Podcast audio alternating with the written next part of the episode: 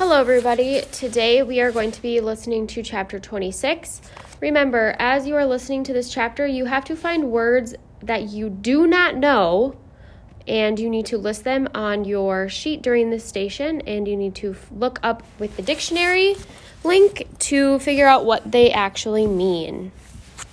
Chapter 26 Mr. Kermit. I never thought it could be like this again. Every morning, as I park the Cocoa Nerd, good as new, or at least good as 27 years old, I can't wait to get into the classroom. There's a spring in my step. I'm practically jogging. At the coffee pot in my faculty lounge, I fill the toilet bowl only halfway. I don't need coffee to stay awake. I'm firing on all cylinders, as Jumping Jake Terranova might say. Even that name doesn't uh, sour me the way it once did. I'll never be able to forgive the cheating scandal, but there is no denying the role Jake played in turning the class around. The class? Just the thought of them sends a jolt of electricity up my spine.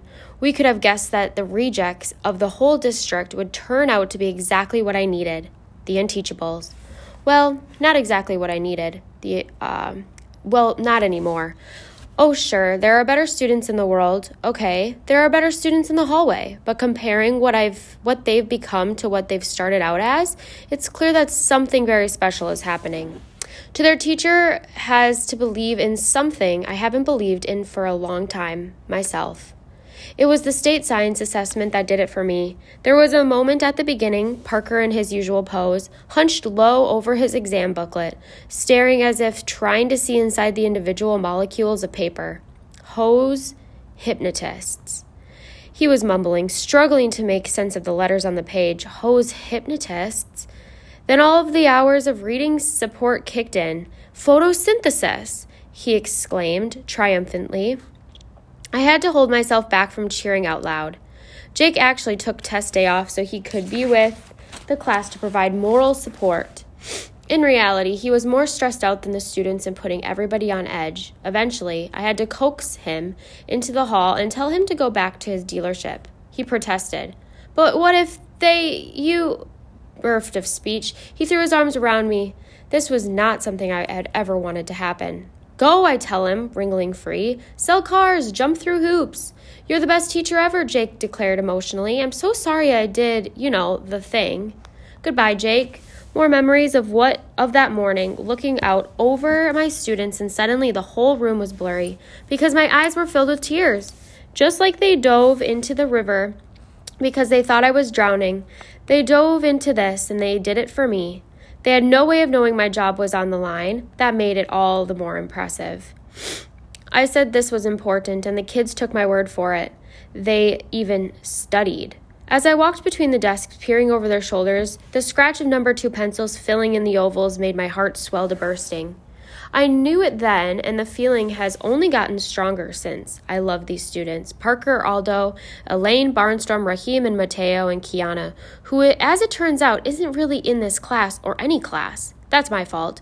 I'm the one who never even bothered to glance at my own attendance list long enough to realize that the top student wasn't even on it. How blind was I? How burnt out, how detached. On the other hand, who expects a kid to come to the school she isn't signed up for? Her stepmother straightened everything out. Christina Vargas explained at our meeting the week after the test. Kiana's only here for a couple of months, and the registration process was much or er, was too much red tape. So she blundered into class and figured she'd be gone by the time anybody figured out that she didn't belong. It's ridiculous, but almost understandable. My cheeks got hot. I suppose that doesn't make me look very at top of things. We're all at fault, the principal said kindly. I had her progress report right in my hand. I remember struggling to put a face to that name, but I never took it any further. Well, I'm not sorry it happened, I go on. She's a fantastic kid and a brilliant student. Look at her score on the exam a 96. She set a positive example for the rest of the class. My voice trails off. Christina's face as she turns a sheen, I take a guess of the reason. Are you moving her because her science score proves that she doesn't belong with my kids? I'm not moving her, she replies grimly. Her stepmother signifi- or specifically asked that Kiana could stay with you. Demanded it, actually. And there's something else. I sit back, waiting. Christina takes a deep breath. This is difficult, Zachary. I hate to be the person who has to give this to your you these news. The truth is, You won't be a teacher here much longer. It comes so far out of the left field that I'm shocked into silence at first. Then light dawns. Thaddeus, the science test, but the scores were good. Kiana's alone. That's just it, she tells me.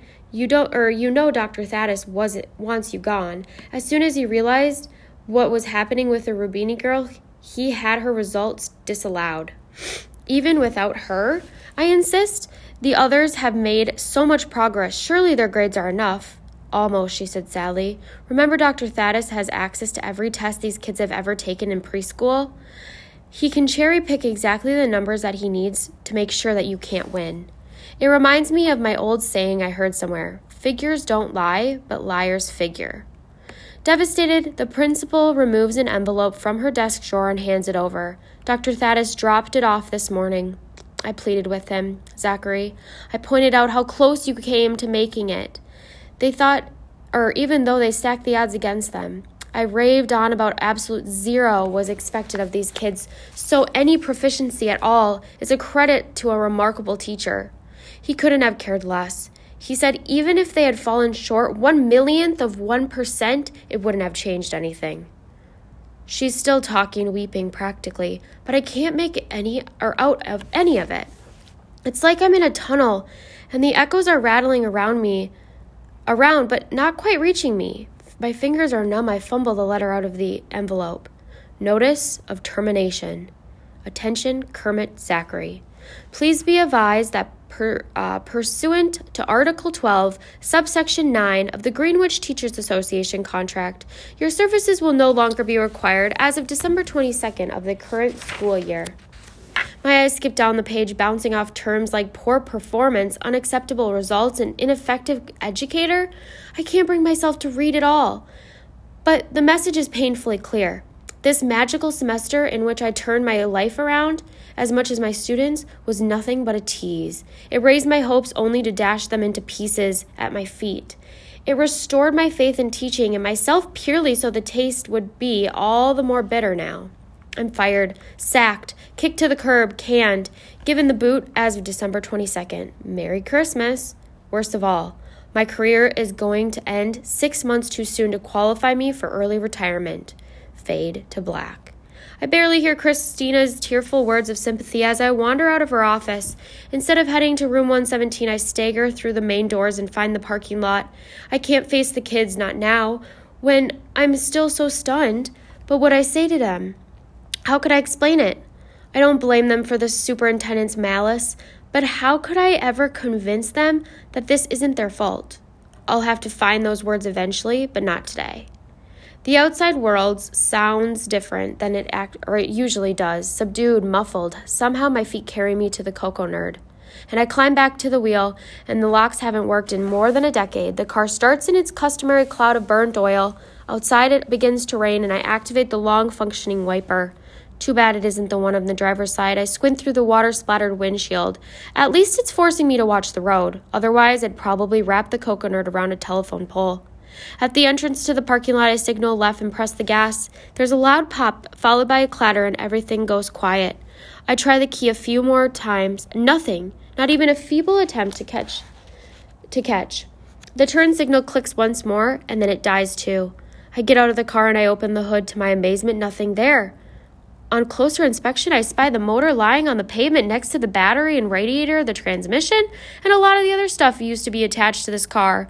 Over a quarter century with the quarter nerd or cocoa nerd, and I thought I'd seen it all wrong again. This is an exact cocoa nerd. It's raining harder and I'm getting soaked. There's probably something I should be doing, but what? Call a tow truck? Why? The heap of scrap metal isn't really a car anymore. Inform the school that their driveway is blocked? They'll figure it out sooner or later. I flip up the collar of my jacket and I start walking toward home. Make sure you're finishing that paper.